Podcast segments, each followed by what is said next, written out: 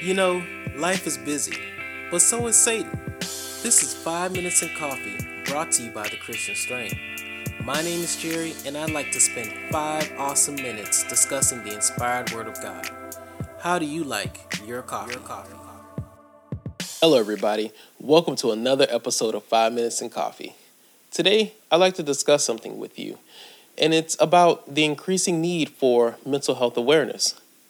Before we get into this discussion, I'd like to make some comments. And the first is I am not a healthcare professional.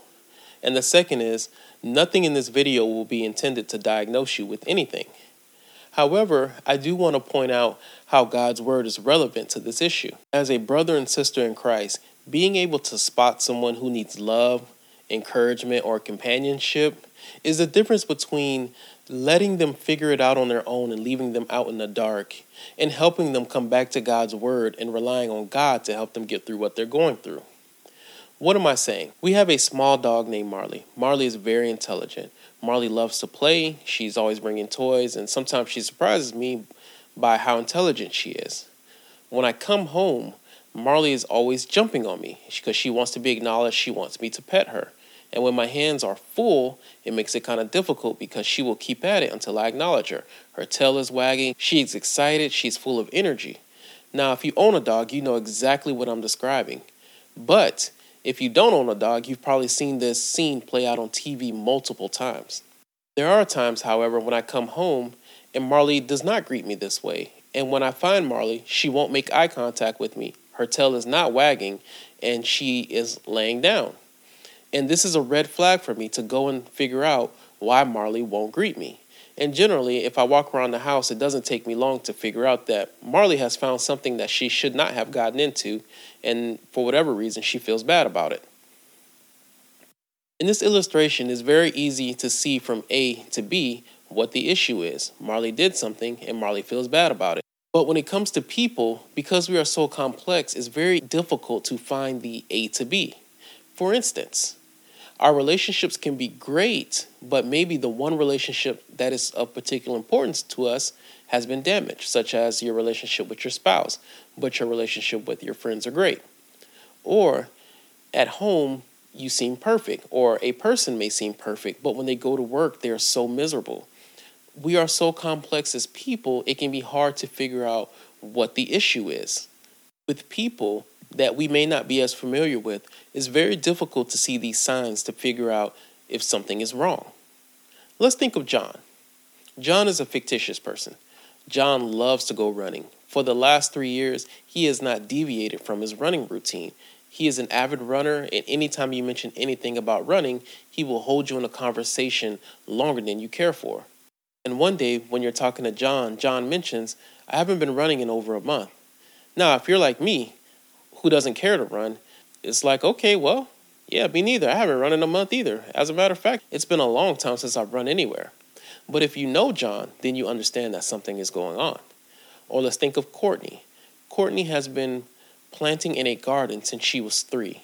As an adult, she thinks about planting in her garden with her grandmother, and it takes her to all these wonderful memories. And you know she loves the garden. So one day you go to her house, and her garden is a mess. There's weeds everywhere. It hasn't been watered. Everything is brown. It's not a luscious green. Now, if you don't know Courtney, you may look at her garden and say, she must have gave up. I guess it was a new hobby she tried and didn't get into it. But if you know her, you know that something is up. In both of these examples, either with John or Courtney, it's not easy to see that there's an issue unless you know who the person is. But in what way can we get to know a person? how can we figure out what it is that they like? Before I tell you that, let's consider some biblical examples. In the book of Genesis, when Cain was upset that God didn't accept his offering, what did God ask him? He said, Why is your face downcast? God knew enough about Cain to know that there was something wrong. Or let's think about Adam and Eve. When God was walking through the garden, he said, Where are you? The reply was, we were afraid because we were naked. And because God knew them, his response was, Who told you you were naked? See, God knew them, so therefore he's able to understand that something is going on. Don't get me wrong, we do not have the power of God to know anyone inside and out, but what we do have is fellowship. Are you out there spending time getting to know your neighbor and loving them as yourself? So when something does happen, you're able to easily spot the issue or at least recognize that there is a problem. Well, let's say the excuse is I don't have a lot of time. I work, I have kids, I have bills. I have so much to do, the coronavirus, etc., etc. I don't have time to fellowship with people just so I can be there in case they need me. Okay, fine. Let's do that. We won't spend any time getting to know them. We will not obey God's command in loving them as our neighbor. But let's understand what this does to us. God is so amazing that even in our being selfish, it still affects us. If you have withheld yourself from people and you are not fellowshipping, what happens when you are not running, or you are not gardening, or you are not doing something that is normal for you and your behavior is out of the norm? And when you make mention of this to someone, it goes right over their head because they don't know you even though you haven't taken the time to know them, they also don't know you. And this fellowship thing goes both ways. It's a safety net for us, it's a way to protect our relationship with God and to keep us from going through issues alone. My question for you is Are you willing to get to know those around you? Is it important to you? Thank you for listening to the podcast today. If you'd like to listen to the audio version of it or listen to some of the past recordings, please see the link below. And if you're listening to this podcast, please click on the link so that you can watch the video podcast if you prefer. And if you haven't done already, please like and share this video so that those who may not have heard God's word may have an opportunity to do so.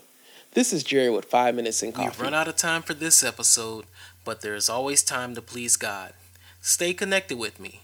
Find me on Facebook, Twitter, and Instagram at The Christian Strength. And we might just find time for another five minutes in coffee.